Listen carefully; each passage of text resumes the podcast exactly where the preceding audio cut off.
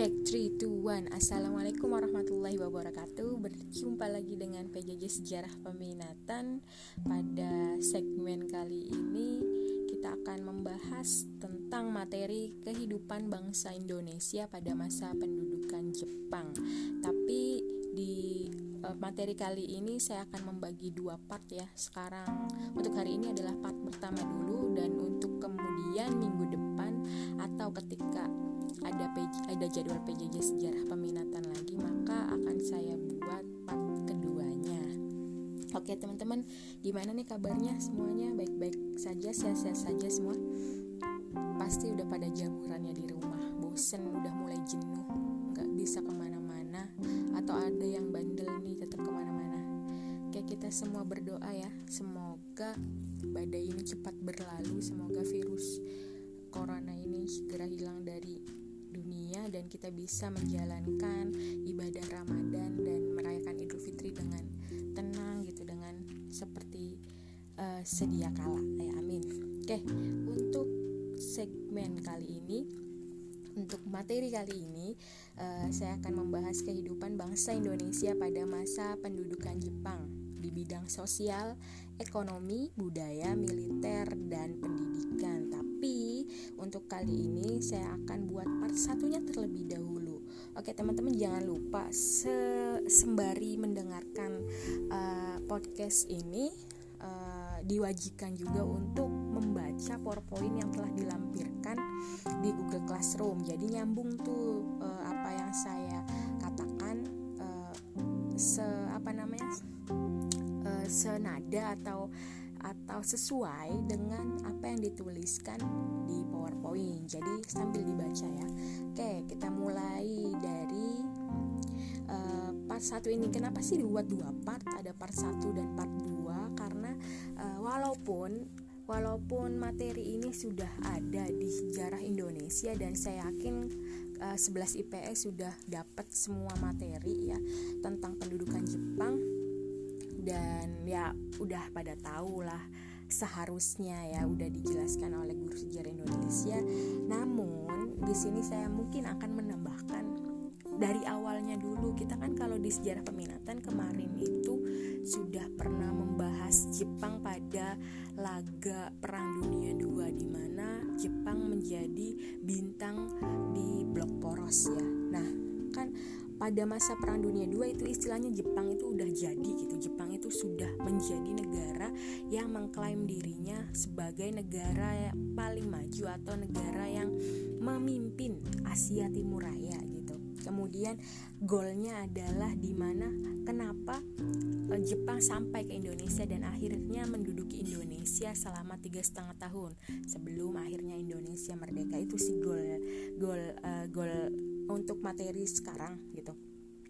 Kemudian part 2-nya apa? Part 2-nya itu adalah kita mulai membahas ketika Jepang sampai di Indonesia dan apa saja yang dilakukan oleh Jepang selama kurang lebih tiga setengah tahun menduduki Indonesia dan bagaimana respon masyarakat Indonesia terhadap kedatangan Jepang gitu. Oke, oke yang pertama kita bahas dulu kalau yang minggu kemarin Ibu sunahkan ya. Kalian untuk menonton film The Samurai dan siapa saja yang menonton The Samurai itu makanya ibu kasih bonus karena ini berhubungan sekali dengan materi sekarang. Oke kita bahas dulu sedikit tentang film The Samurai. Mungkin masih ada yang kepo tentang The Samurai monggo ditonton ya. Nanti minta aja linknya ke saya atau ke teman yang sudah nonton. Banyak kok di internet tinggal download The Samurai The Last Samurai ini film disutradarai, oleh Edward Zwick pada tahun 2003 dengan bintang filmnya adalah Tom Cruise. Ya siapa sih yang nggak tahu Tom Cruise? Yang ganteng. Apa pada nggak tahu ya? Tom Cruise dan Ken Watanabe. Nah ini ceritanya apa sih? Judulnya The Last Samurai. Kalian pasti nggak asing nih dengan kata samurai tapi makna sesungguhnya samurai pada tahu nggak? Samurai itu bukan pedang ya yang uh, kita tahu selama ini atau mungkin ibu tahu selama ini gitu samurai itu pedang. Ternyata bukan. Samurai itu nama golongan di Jepang pada masa feodalistik ya. Di Jepang samurai itu istilahnya para tuan tanah uh, bukan tuan tanah.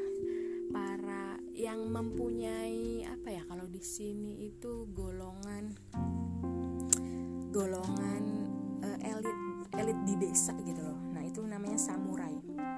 Samurai itu mempunyai sebid apa tanah-tanah gitu tanah-tanah di desa dan uh, terus kemudian kumpulan samurai itu diketuai oleh daimyo. Nah di sini filmnya adalah Tom Cruise itu di mana adalah samurai menggambarkan masa transisi uh, Jepang untuk menjadi modern.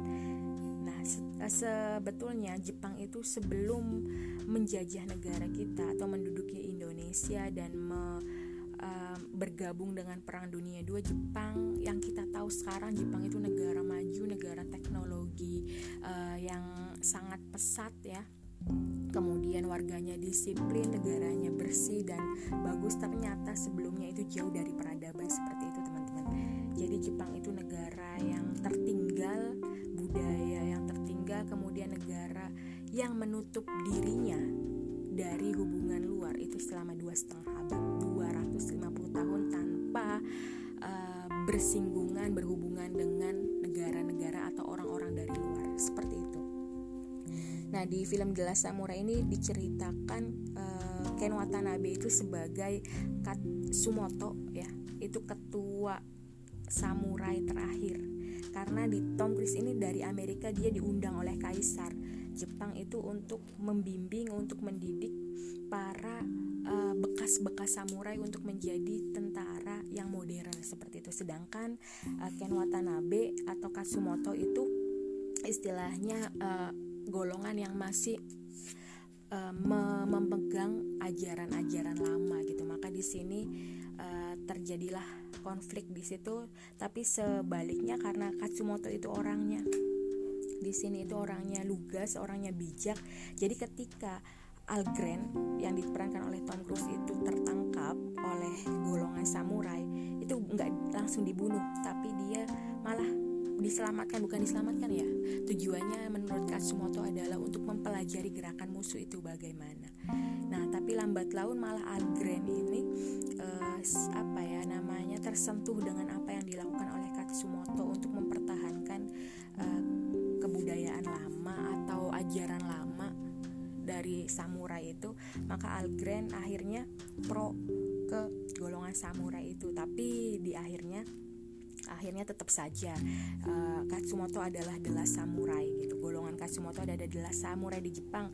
Dan setelah uh, dia setelah dia melakukan harakiri ya melakukan harakiri untuk terhormat gitu bunuh diri secara terhormat maka habislah samurai di situ dan akhirnya modernas modernisasi secara total ini spoiler film.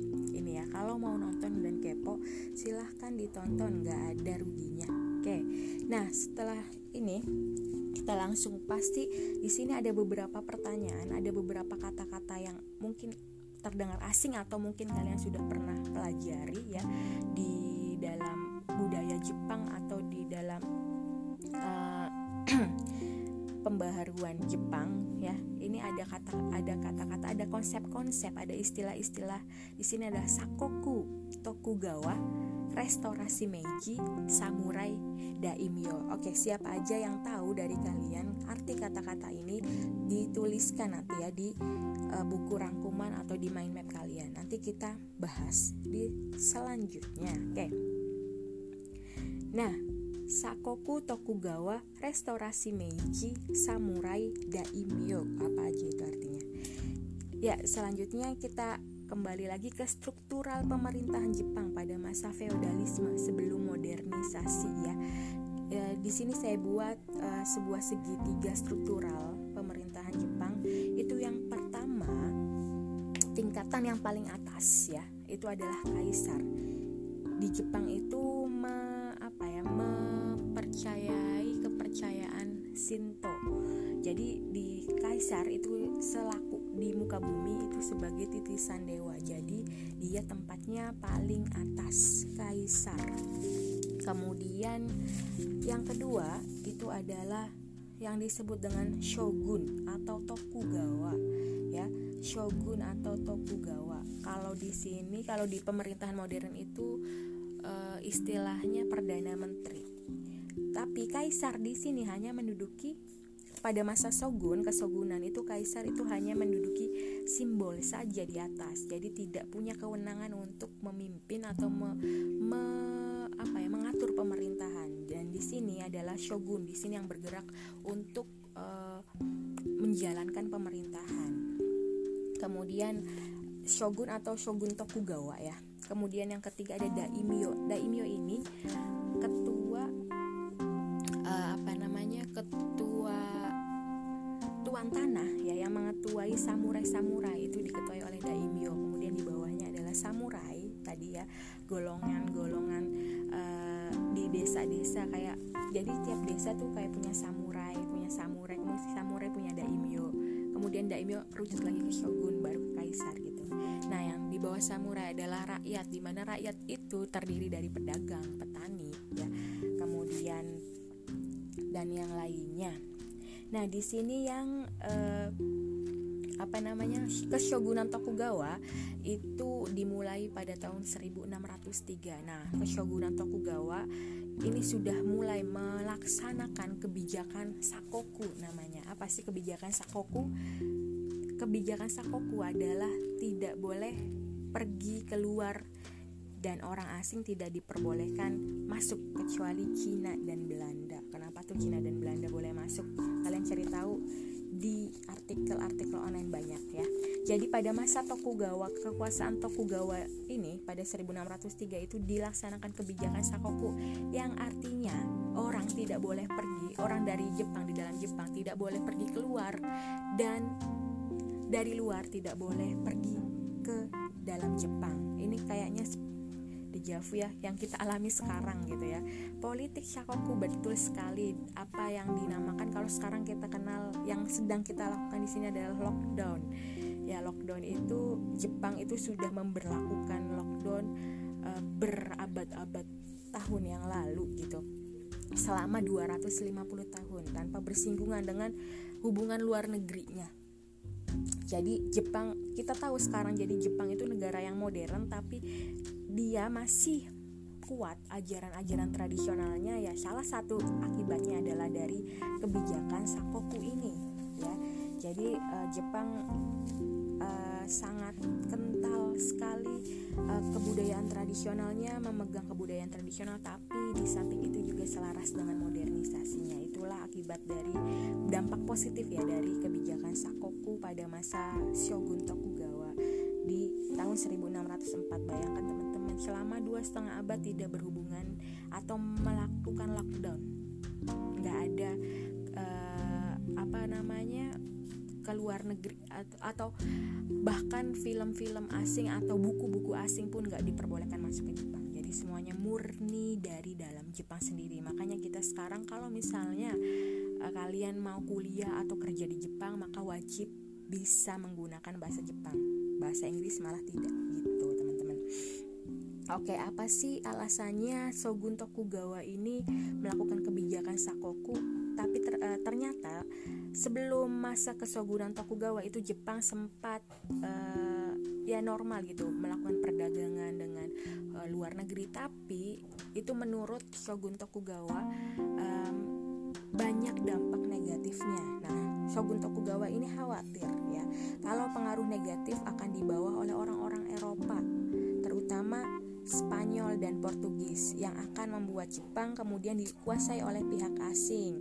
Salah satu contoh pengaruh negatif yang dimaksud semakin banyak pemeluk agama Katolik karena apa? Kalau kata Shogun Tokugawa semakin orang Jepang banyak memeluk Katolik maka mereka akan lebih patuh kepada gereja daripada shogun dan bahkan kaisar gitu.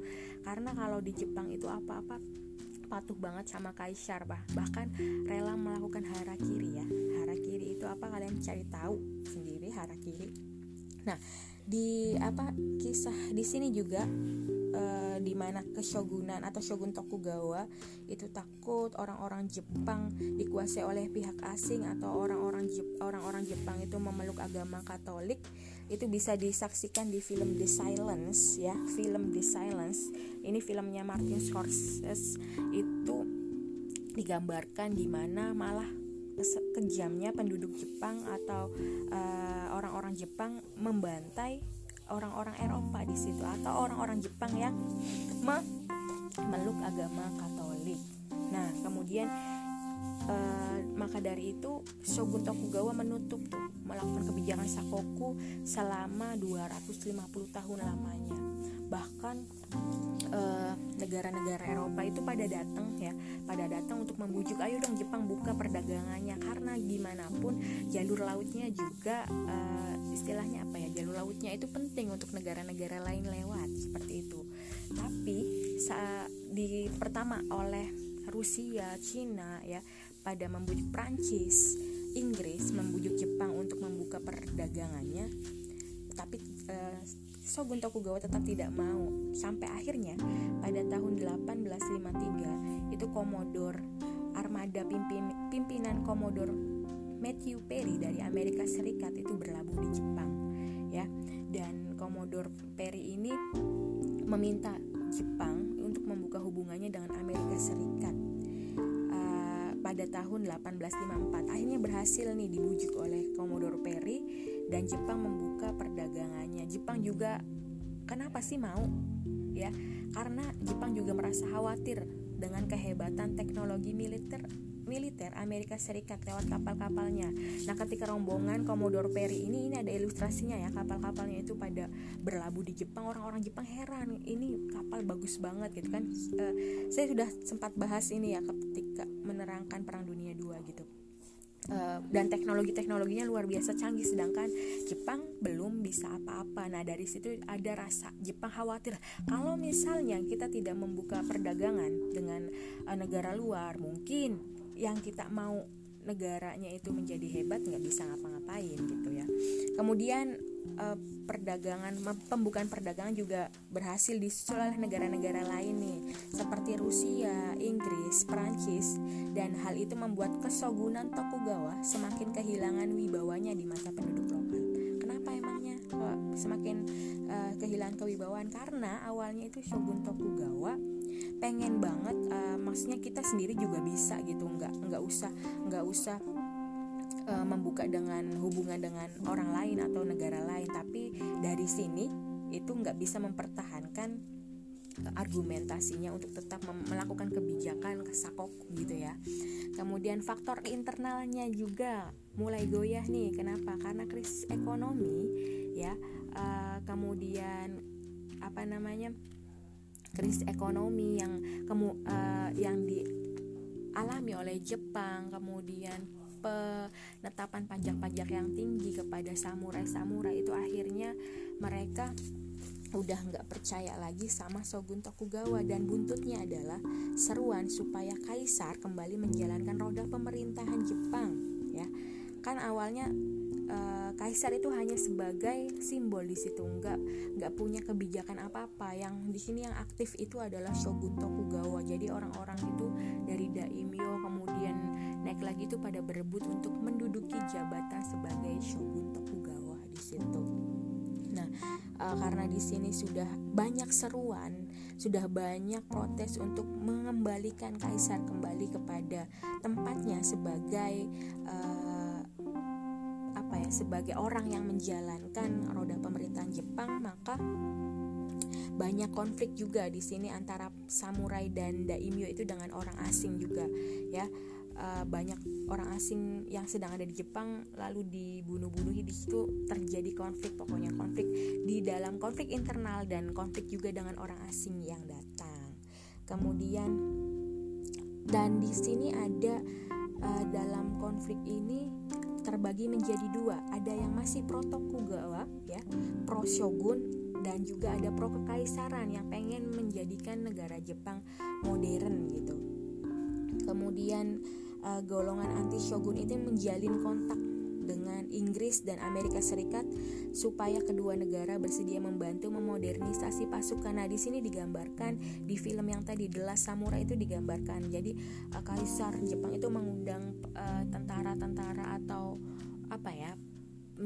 petinggi atau orang yang sudah berpengalaman gitu dari militer Amerika untuk melatih uh, para samurai Jepang yang pro kekaisaran. Tapi yang pro Tokugawa itu masih menolak seperti itu. Maka uh, dari konflik dua golongan ini Protokugawa dan Prokokaisaran itu akhirnya meletuslah perang Boshin ya dari tahun 1868 sampai 1869. Nah, ini mulai dari sini mulai modernisasi yang disebut adalah restorasi Meiji. Ya, restorasi Meiji itu dimulai ketika naiknya Kaisar Mutsuhito ya atau dikenal dengan Kaisar Meiji dan uh, shogunnya itu yang diangkat adalah Tokugawa Yoshinibu. Di sini Tokugawa Yoshinibu adalah adalah shogun yang akhirnya nanti uh, kembali kepada uh, kebijakan kekaisaran atau kebijakan kaisar untuk menjalankan. Di sini restorasi Meiji itu apa sih artinya? Ya, sambil kalian cari ya restorasi pembaharuan ya restorasi Meiji pembaruan pada masa Kaisar Meiji gitu. Lalu apa saja yang dilakukan di restorasi Meiji? Nah, di sini uh, feodalisme itu dihapus. Apa sih feodalisme tadi? Balik lagi ke tingkatan uh, segitiga struktural pemerintahan yang dibentuk dalam segitiga itu dihapus. Yang hilang adalah di sini yang dirugikan adalah daimyo dan samurai di mana daimyo dan samurai itu pernah kuat sekali pada masanya tapi ketika restorasi Meiji itu hilang sama sekali. Makanya orang-orang yang jadi daimyo lalu dikemanakan gitu. Nah di sini oleh kaisar daimyo itu diharuskan menyerahkan tanah miliknya ke kaisar. Gantinya adalah apa? Daimyo tersebut direkrut menjadi gubernur yang dibayar oleh pemerintah pusat. Di sini yang paling dirugikan apa? Kelompok samurai. Ya kelompok samurai yang tadi ibu bilang kelompok samurai itu sudah pernah kuat tapi di sini malah nggak ada harga dirinya seperti itu. Kemudian yang dilakukan oleh pemerintah Jepang adalah mengirim rakyat belajar ke luar negeri ya. Sampai ratusan ribuan itu dikirim ke luar negeri untuk gimana caranya mempelajari ilmu-ilmu modern. Bahkan yang dari luar negeri pun diundang ke Jepang untuk mengajarkan rakyat Jepang gimana untuk me, apa ya menuntut ilmu yang modern gitu. Gimana sih cara-cara orang Eropa belajar? Gimana orang-orang Eropa uh, beradab gitu loh. Kemudian di sini modernisasi fasilitas. Semuanya dimodernisasi baik fasilitas transportasi maupun komunikasi. Maka sekarang kita lihat Jepang sudah sangat uh, canggihnya sangat majunya ya. Ada Shinkansen kemudian semua teknologi robot-robotan itu dari Jepang gitu. Kemudian teknologi uh, mesin transportasi bahkan sepeda motor yang kita pakai di Indonesia mobil itu asalnya dari Jepang semua dari sini awalnya ya. Kemudian agraris menjadi industrialis tadi yang eh, tanah-tanah pada diminta ya oleh kaisar oleh pemerintah dari daimyo itu digunakan untuk menjadi uh, bukan sekedar pertanian tapi di sini adalah pertanian industrialisasi. Pertanian yang tujuannya memproduksi secara besar-besaran untuk akhirnya menjadi industri. Seperti itu seperti gula padi juga di bahkan uh, peralatannya juga dimodernisasi. Kemudian dilaksanakan wajib militer. Kayak di sini Jepang itu sangat terpesona atau sangat ngefans ya sama negara Prusia apa Prusia itu ya Prusia itu adalah Jerman di mana Jepang itu um, apa ya namanya kagum dengan bagaimana sistem militer di Jerman maka akhirnya uh, Jepang melaksanakan wajib militer kepada rakyatnya dengan belajar sampai ke Jerman, belajar bagaimana cara militernya. Dan kita tahu hasilnya ketika Perang Dunia II, mereka berdua menjadi blok poros ya yang bersekutu untuk melawan sekutu. Oke, kemudian uh, Jepang juga memiliki badan parlemen nasional yang ditiru juga dari konstitusi Eropa seperti itu. Ya, kemudian nah kita tahu teman-teman ya udah sering belajar tentang revolusi industri di sejarah peminatan itu kalau misalnya dari agraris berubah menjadi industrialis. Negara industrialis itu akhirnya apa sih? Ya, muaranya adalah industrialisme itu melahirkan kolonialisme dan imperialisme. Kenapa? karena kalau negara industrialis itu otomatis untuk mencari bahan mentah untuk mencari pasar pasti mencari negara-negara lain dan di sini akhirnya melahirkan kolonialisme dan imperialisme. Yuk dibuka lagi apa sih pengertian kolonialisme imperialismenya? Dan di sini juga berlaku untuk Jepang ketika dia berambisi untuk menjadi negara yang maju, untuk menjadi negara yang industrialis. Tapi di sisi lain ya, Jepang itu pengen menjadi industrialis yang menguasai Asia Asia Pasifik bahkan Jepang itu ternyata punya suatu konsep atau suatu prinsip atau suatu semboyan yang berasal dari ajaran Shinto yang disebut dengan Haku Ichiyu. Haku Ichiyu apa sih artinya Haku Ichiyu? Haku Ichiyu itu dari bahasa Jepang adalah artinya delapan penjuru dunia di bawah satu atap. Jadi intinya Jepang itu menganggap dunia itu dalam satu keluarga dan hanya Jepang sebagai pemimpinnya di sini gitu ya. 8 penjuru dunia, 8 7 eh, dunia, 7 apa namanya? 7 benua, kemudian ditambah satu ya jadi 8 gitu.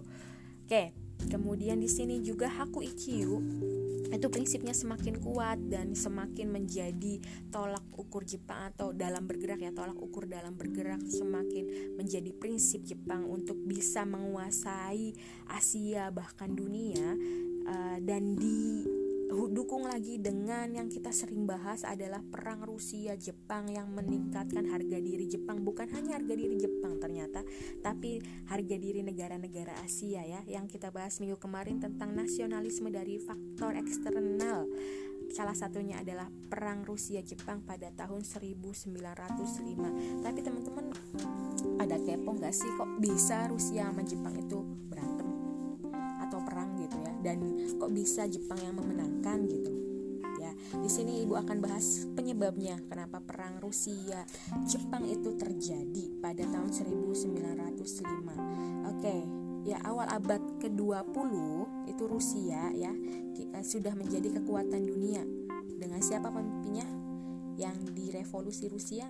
Ya Tsar Nicholas II yang diperhitungkan dengan wilayah luas di Eropa Timur dan Asia Tengah Nah, sedangkan Jepang pada masa awal abad ke-20 itu dikenal sebagai kekuatan Asia.